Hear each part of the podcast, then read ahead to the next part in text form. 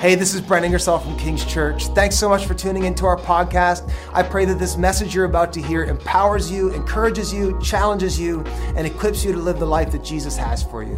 Thanks for tuning in. And I want to start today with a question Would you say that you are in a moment of disruption? You're in a moment of disruption, a season perhaps where you are finding maybe conflict or pressure or frustration or heat or some sense of maybe displacement, that, that things are unsettled. Would you say that that would be true of you? If you are a follower of Jesus, I have good news for you. If you are experiencing disruption or conflict or displacement, God has not withdrawn himself from you, but in fact, these are telltale signs that he's doing something for you, that he's actually moving in your midst. I want to talk just for a few minutes today about making way for King Jesus and what happens when Jesus himself and the reality of his kingdom starts to move in your life, what ends up taking place. I have a premise this morning, and that is this when Jesus begins to move in our lives, it always corresponds with things in your world being replaced, removed, rearranged, reordered, and refined. The bigger the move of God and the bigger, of bless, the bigger the blessing He wants to give you, the more movement and shifting and displacement and disruption and conflict you will actually find in your life. The kingdom actually comes through this violent undertaking in your soul where there's this war at work where God is starting to press in on your world to make your world more like His world. This is what happens. And I've actually found this is a true thing, not just for my life and my soul with God, but this is just a principle in the world that we live in. This is just a matter of fact that the biggest blessings that you and I experience in this life also correspond and correlate with the biggest burdens. Has anybody known, known that to be true? How many of you are, are, who are married, you would raise your hand and say, My spouse is my biggest blessing? you should raise your hand right now. I just saw, I just saw a husband raise his wife's hand, which makes my second point really easy. How many of you would say simultaneously that blessing is also my greatest burden and frustration? Don't raise your hand. oh, don't raise your hand. Just look up here. Eyes up here, men. Yeah, eyes up here.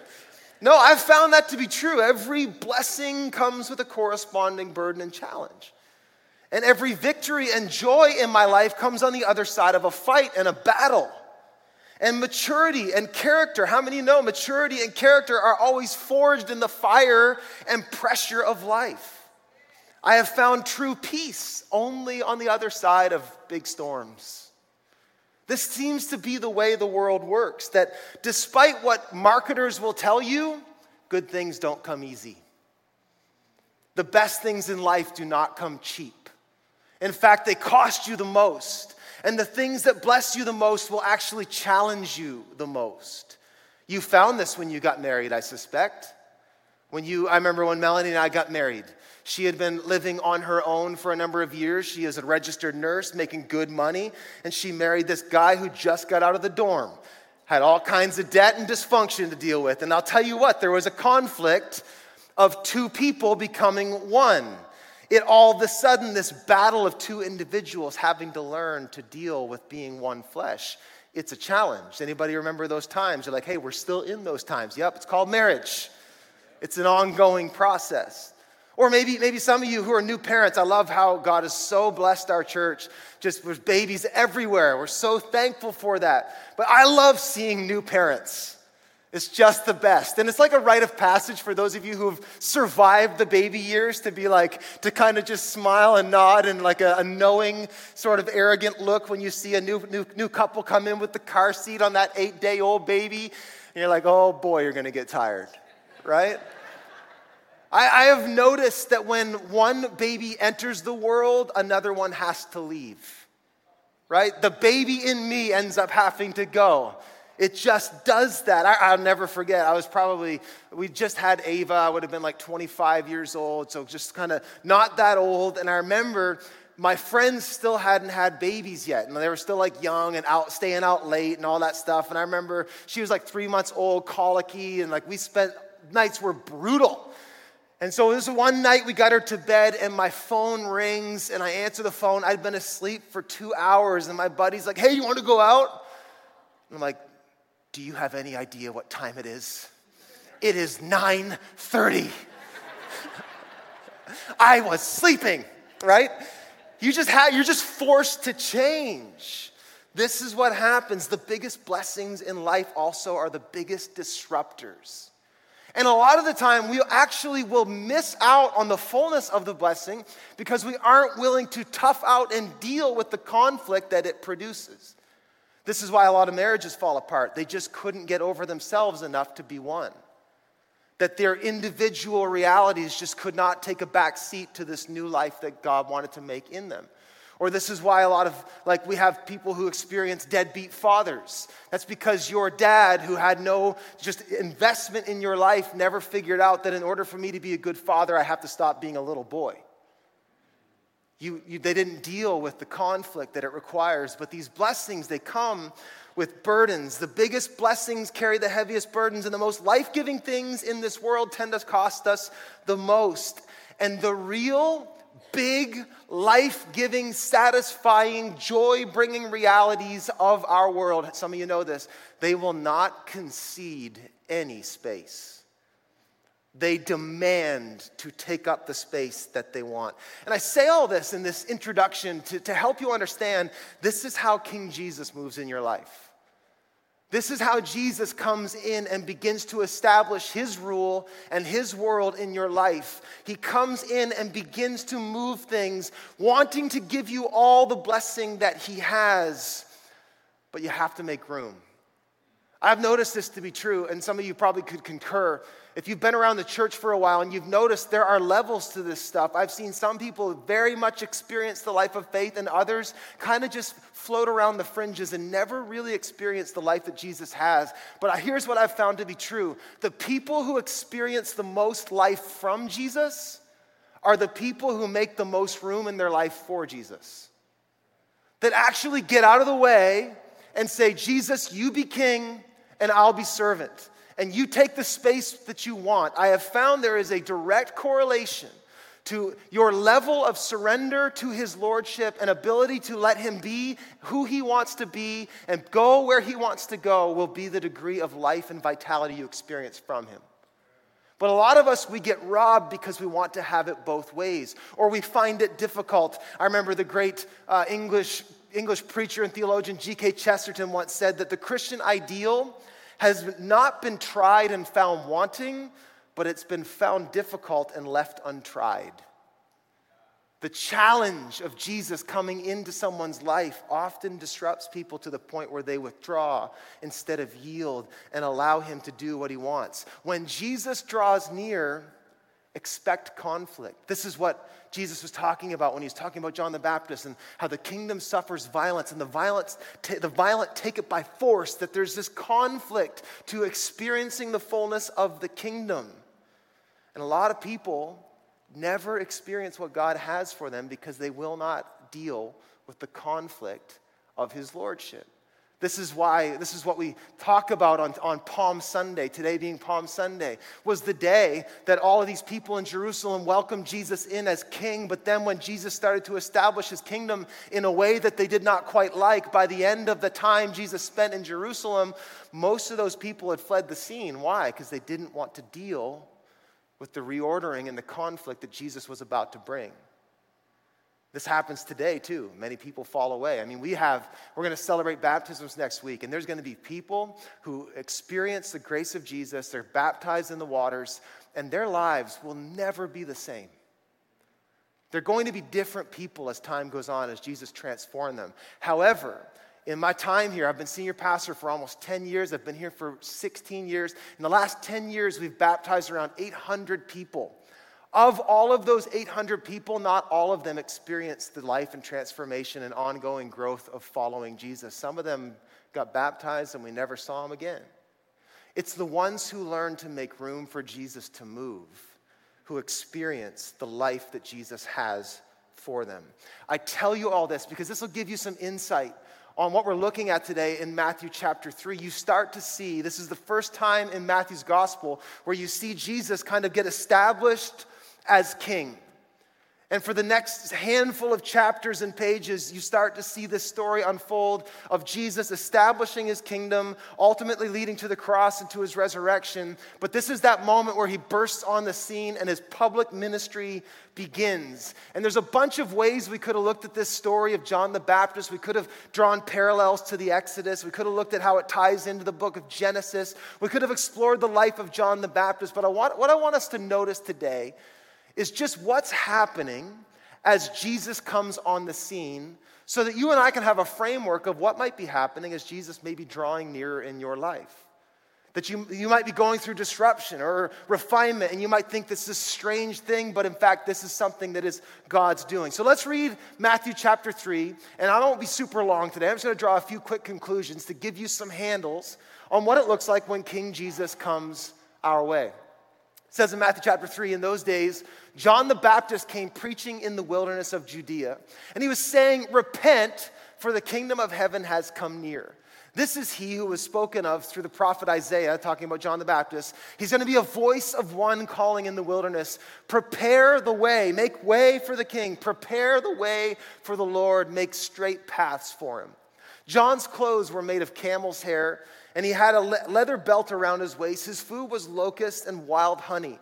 People went out, of, out to him from Jerusalem and all Judea and the whole region of the Jordan. But when he saw the many Pharisees and Sadducees coming to where he was baptizing, he said to them, You brood of vipers, not the best way to win friends and influence people.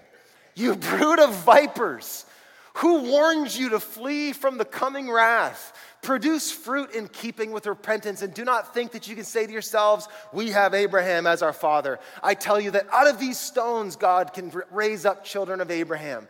The axe is already at the root of the trees, and every tree that does not produce good fruit will be cut down and thrown into the fire. Shots fired by John. I baptize you with water for repentance, but after me comes one who is more powerful than I, whose sandals I'm not worthy to carry. He will baptize you with the Holy Spirit and fire. His winnowing fork is in his hand, and he will clear his threshing floor, gathering his wheat into the barn and burning up the chaff with unquenchable fire. The rest of the story in chapter 3 says that then Jesus came from Galilee to the Jordan to be baptized by John. But John tried to deter him, saying, I need to be baptized by you, and do you come to me? Jesus replied, Let it be so now. It is proper for us to do this to fulfill all righteousness. Then John consented, and as soon as Jesus was baptized, he went up out of the water. At that moment, heaven was opened, and he saw the Spirit of God descending like a dove and all, all alighting on him. And a voice from heaven said, This is my Son whom I love, with whom I am well pleased. Now, we could look at a bunch of things here, and we might do that again in a couple weeks. But today, I just want really quickly to draw three quick observations as to what happens when we make way for the King and when Jesus starts to enter into our world. What can you expect when the weight of his glory and his goodness and his power, when the heat of his presence, when the ferocity of his love and the power and weight of his joy come near us? Here's what you can expect to happen. And you might be in a moment where these things are happening, so hopefully this helps you. The first thing when, when Jesus comes near, I want to I wanna look at is this. When King Jesus comes, first and foremost, revelation happens. The truth is revealed. Our response to King Jesus, first and foremost, is this make way for revelation and repentance. Our relationship with Jesus begins with revelation with seeing him for who he is. When Jesus comes into the picture of our lives, when he presses in, the first thing that he disrupts and displaces and even destroys are deceptions, delusions, and distortions that we have been living with. He moves in as truth and begins to disrupt the lies that swirl around us we begin to see differently. Our relationship, your relationship with Jesus, It doesn't start with doing stuff, it doesn't start with your actions, it actually starts with your thinking. It actually starts with who you perceive him to be and how you perceive the rest of the world. This is why Jesus said, I am the light of the world. This is why Jesus said, I am the way, the truth, and the life. Jesus is the truth, and seeing clearly is evidence that he is drawn near. Let me say that again.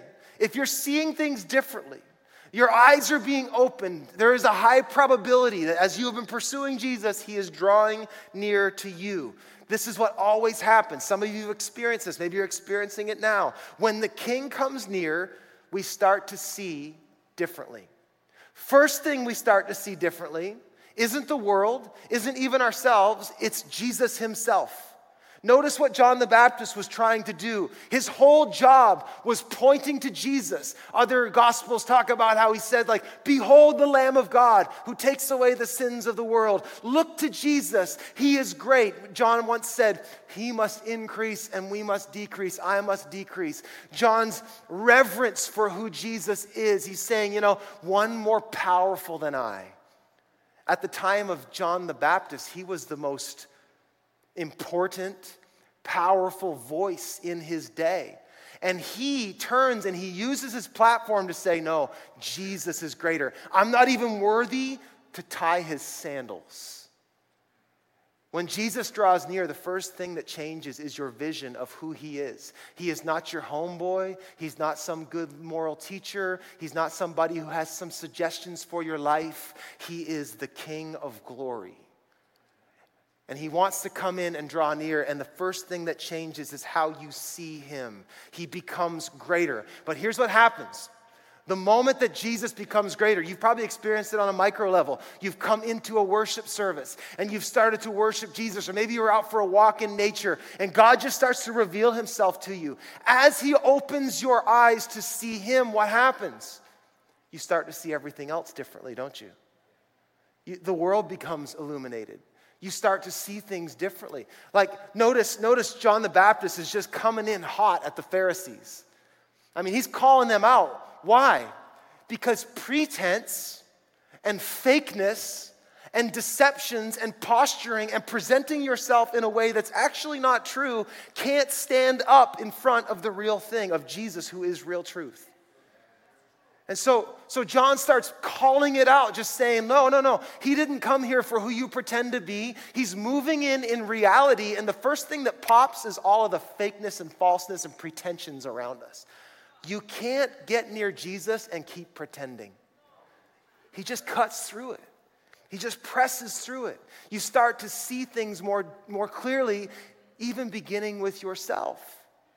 The Apostle Peter, when he realized who Jesus was when he was in his boat, what happened? He, he starts to see himself. It's like, oh, I'm unclean. I can't be near you.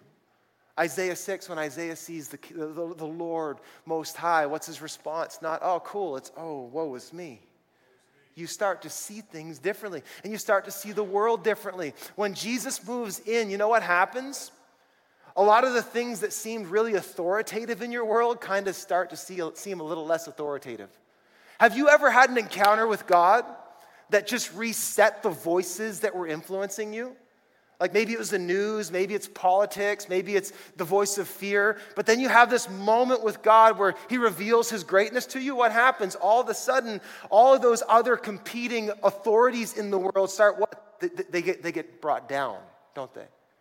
As His greatness increases. Things that you thought were impressive are no longer impressive. I'll never forget uh, Pastor Anthony and I, we, we went out to California to go to a, a, a, conference, and it was one of the most glorious conferences we'd ever been in. Like 5,000 people in a room, all dialed in. The presence of God was so powerful. And this conference happened to be in Hollywood, and so Melanie and I decided we're going to go and check out Hollywood. And we went down and we saw the, the, the stars on the walkway, what's that called? Like the Walk of Fame or whatever. We, we saw it and we just were walking around after coming out of that glorious moment and we are just like, this is the best the world has to offer? This is the pinnacle? Yeah. I want to go back to the real thing. That's real glory. That moment where the king is showing up. So you start seeing things so differently when the king comes. And where it leads ultimately is we start to connect the dots of our desperate need for him. When we see Jesus, you start to see that our politicians, they're just people and they don't have eternal solutions to fix eternal problems. And so we say, Hosanna, come save us. When we see Jesus better, we see ourselves better. That, hey, you know what? Me white knuckling this thing might not be a good strategy to get real victory. I need someone who can deliver me. Jesus, Hosanna, come save me. You start seeing things so differently. It leads us to repentance. A.W. Tozer once said this he said, Repentance isn't only sorrow for past sins, but it's this determination to now do the will of God. So, what happens when Jesus comes near you is he starts to show you the, the dysfunction and the inadequacies and the dis- deceptions and distortions that you have believed, and he begins to turn you towards a whole new way of life. How many of you heard the word, you've heard the word repent? Obviously, if you've been around church, you've probably heard that word. Most of us feel like there's that's like a big wrist slap, like repent, stop being bad. That's not what repentance is. Repentance in the Greek means to look again or see differently. It means to like have thought one way and then to turn another way and to see things entirely different and walk in that new reality. That's what repentance is. It's to turn your mind and your life in a different direction. That's repentance. This is why the Apostle Paul said it like this. He said in Romans 12, he said, I urge you, brothers and sisters, in view of God's mercy, so after a revelation of who he is, respond by offering your whole life as a living sacrifice, present yourself to him, holy and pleasing to God. This is your true and proper worship. Then he says this do not be conformed to the pattern of this world. Don't go back to that way of thinking, but be transformed by what? The renewing of your, say it, yeah, or, or the NLT, I like how it says, changing the way you think. Transformation is connected to changing how you think. And Jesus wants to move in and change what you think so you will be able to test and approve what God's will is, his good, perfect, and pleasing will. I need you to hear this this morning, though. If, if Jesus is moving in your life, you're going to start to see him differently you're going to start seeing yourself differently, and you're going to start seeing this world differently. And the invitation is for you to turn in His direction and say, God, change my mind, change my thinking, and help me walk in this new reality. One of the most powerful prayers you could ever pray is Jesus, change my mind. Change my mind. Help me see differently.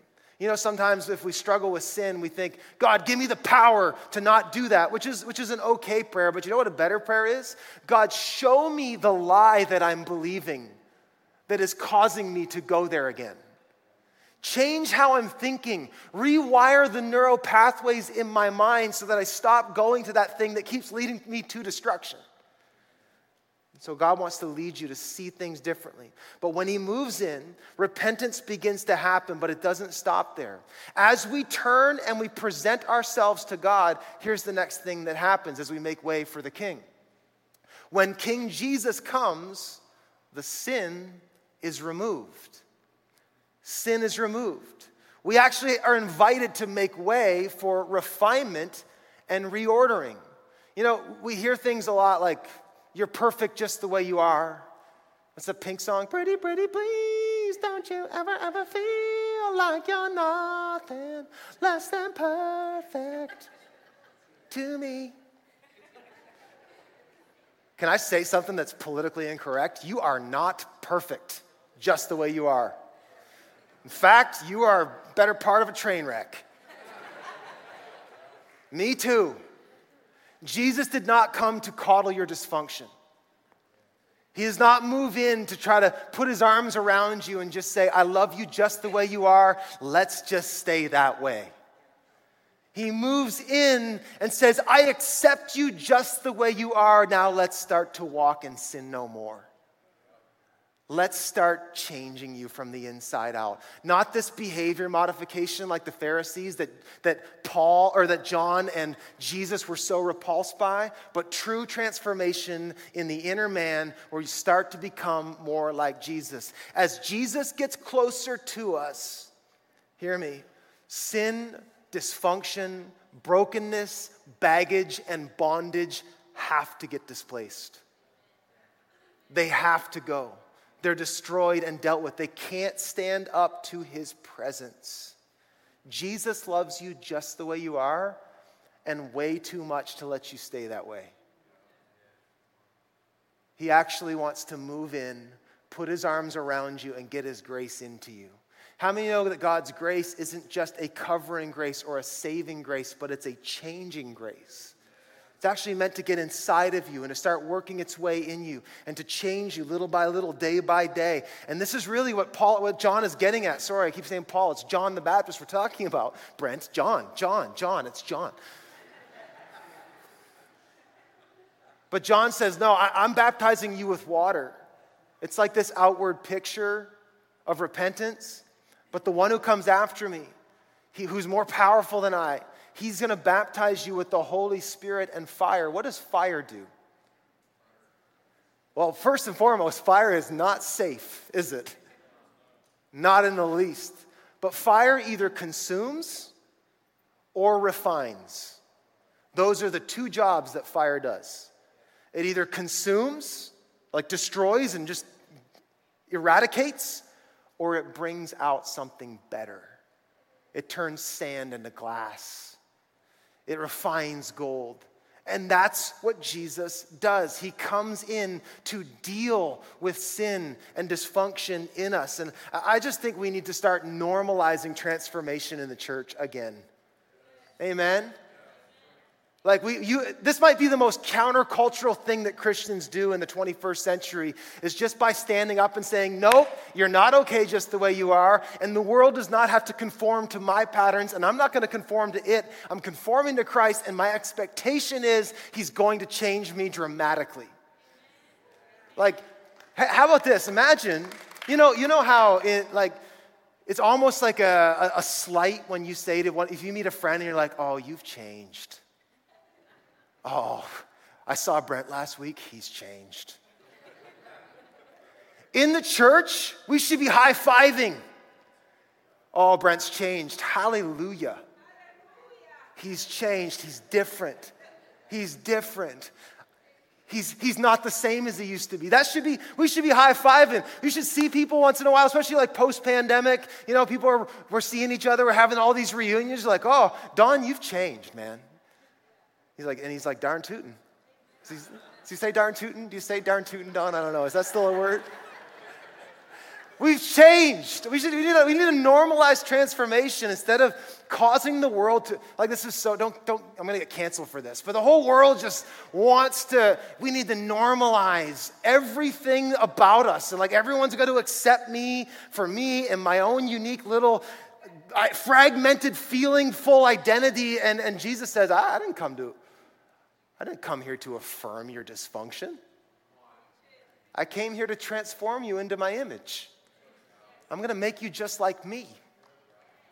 And actually, you see that even in the New Testament, like the boldness. Can you imagine if I got up here today and I said, Hey, everybody at West, follow me and model your life after me, Brent Ingersoll, as I model my life after Jesus? Imagine, imagine I said that to you? Be like, Who does he think he is? Paul actually said that.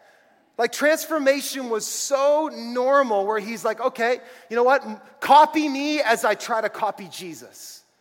Change your life as he changes my life. This is what Jesus came to do. Jesus isn't just trying to convince you to think different, he's trying to actually burn up the chaff in your life by the fire of his presence.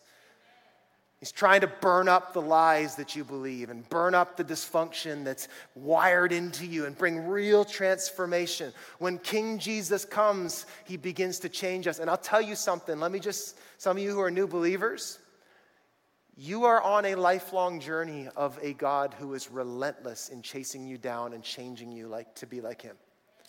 He doesn't let off. Anybody been following Jesus long enough to think you arrived? Amazing.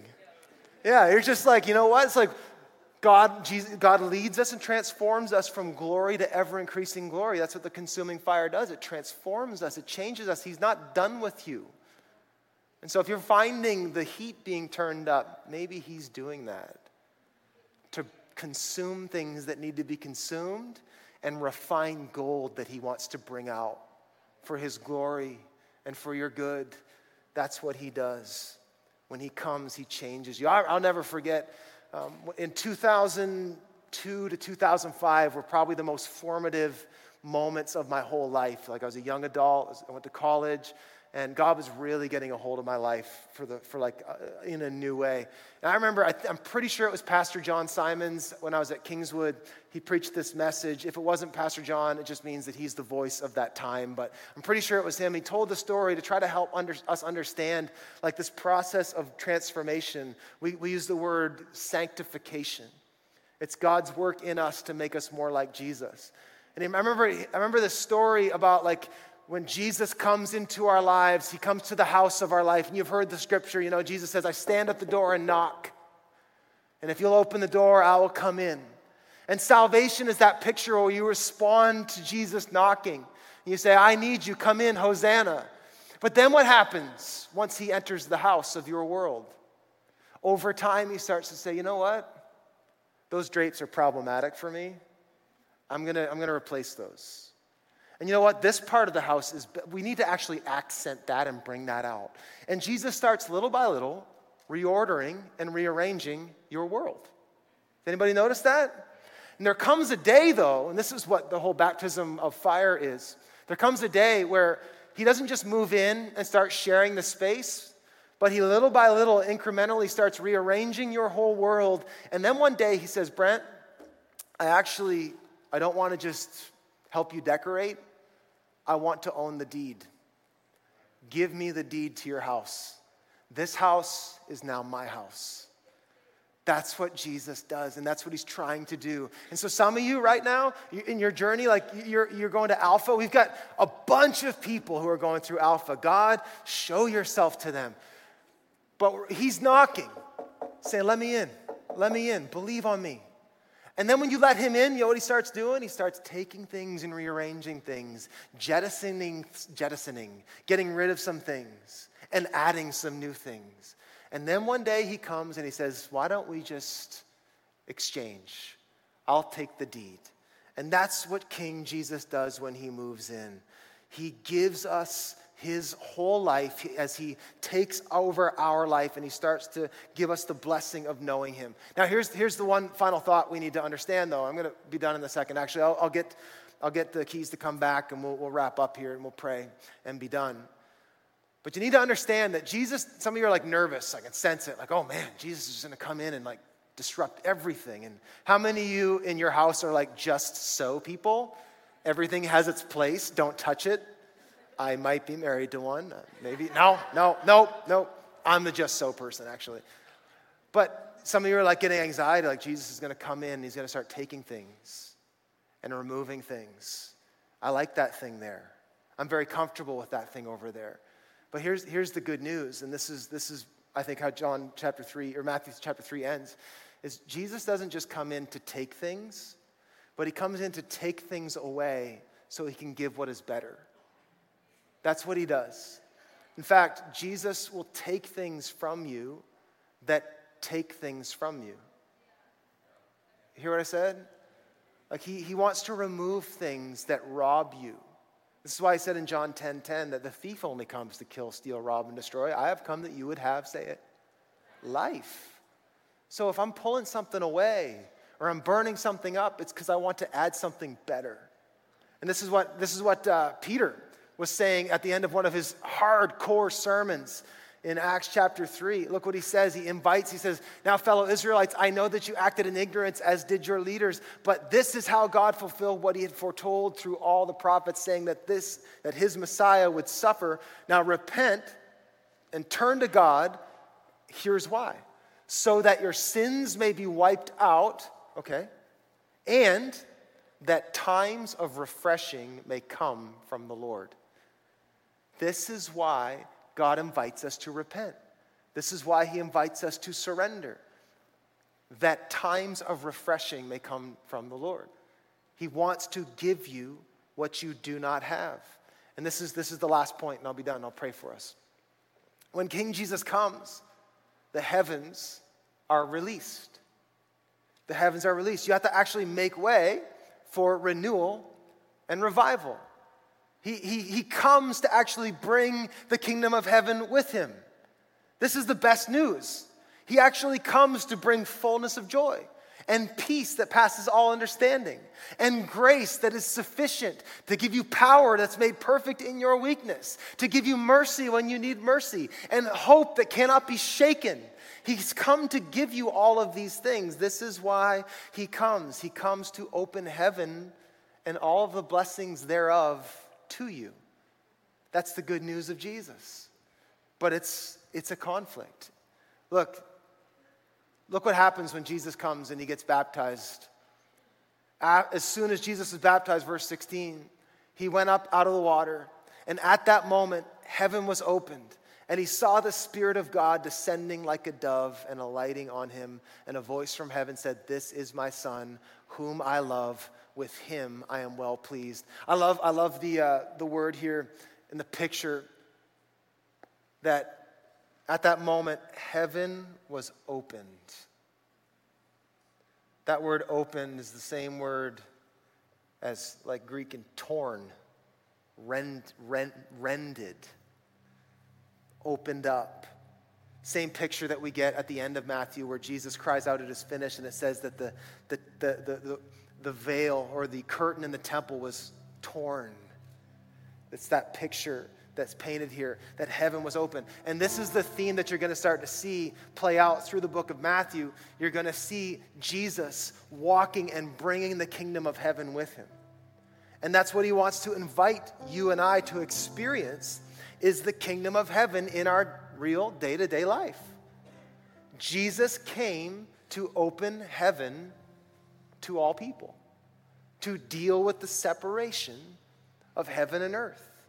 He came that God's favor would rest on us. This is my son with whom I am well pleased. We talked about that last week about being brought into the family, into his into his like genealogy, and we walk with his presence. I love it, it the, the dove, the dove descended on him and stayed with him. We are invited through Jesus to walk in daily communion with Him, in the presence of God, experiencing His favor and provision. Does that mean that life is going to be easy? No, but it's going to be good. He is good. And so I don't know who needs to hear this today. I don't know if this, is, this isn't some big thing you need, we all need to rush the altar today. Maybe you do. Maybe there's something God wants you to repent of. But I felt like there are some people that maybe somewhere in this journey where God is maybe showing you new things, or maybe there's a moment where you know I need to actually repent and turn, or maybe God just wants to remind you that He has good things for you. That renewal always follows crisis. Do you know that? Renewal always follows crisis.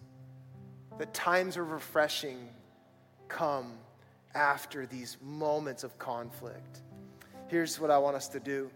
I'm just going to ask three questions, and then I'm going to pray, pray for us. But three kind of Matthew, Matthew prayers, Matthew 3 prayers. First, a prayer for revelation. Jesus, help me to see you better. Help me see you better. Show me yourself, show me myself, and show me this world more clearly. Number two, repent. Jesus, search my heart, displace and destroy all that robs me of the abundant life. And number three, renewal. Jesus, let the grace and truth of heaven invade my whole life and lead me in the way everlasting. That is the prayer of the disciple. Why don't you stand to your feet? I'm going to read this. David worded it this way. Just all of our locations, go ahead, Halifax, West just going to read this over us and pray this over you as you go, that you would walk in fellowship with Him. But here's the prayer of a disciple. Here's a prayer of someone who has welcomed in the King. Lord Jesus, search me, God, and know my heart. Test me and know my anxious thoughts. See if there is any offensive, wicked way in me and lead me in the way everlasting. Can you just bow your heads, close your eyes, open your hands. Let me just pray this. At the sound of my voice, just let your spirit agree. Search me, God. Know my heart. Test me. Know my anxious thoughts. God, untangle the lies in me, untangle the deceptions in me. See if there is any wicked way in me. Just open yourself up right now to the Spirit. Let Him look. Let Him look for dysfunction, stuff that's robbing you, it's destroying you. Just say, God, see if there's any wicked way in me and lead me in the way everlasting. Father, thank you for your grace. Jesus, thank you, King Jesus. We thank you for saving grace today, that your grace has bought us for a price, your blood has ransomed us, that it has atoned for our sins, that it even cleanses us of all unrighteousness that, that we have been made one with God through the blood of Jesus. We thank you. And now, Lord, we thank you for your sustaining grace that helps us this day. And Lord, we thank you for transforming grace that makes us like you, Jesus. And Father, I want to pray over my brothers and sisters today. Lord, we just say, we believe that it is normal Christianity to become more like Jesus. We just say it. We want to be more like you, Jesus. Help us walk in greater wisdom, greater grace, greater mercy, greater peace, greater power, greater favor and provision, greater joy, we pray, in Jesus' name. And God, remove everything that would get in the way of that, disrupt it and displace it. Consume all the chaff, God, and refine all the gold, we pray. In Jesus' name, and all the disciples said, Amen, amen, amen.